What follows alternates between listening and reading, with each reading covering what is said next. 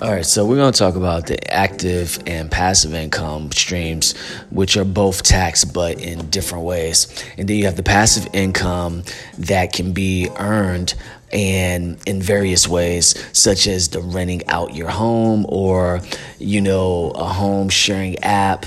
Um, and then you also have selling of crafts online. Now you have residual income or leftover funds from active income that can be used to support a passive income earning. So these are different ways that you can look at passive income as well as active income as well as revenue, oh not revenue, I'm sorry, residual income and um, that's all I got for you.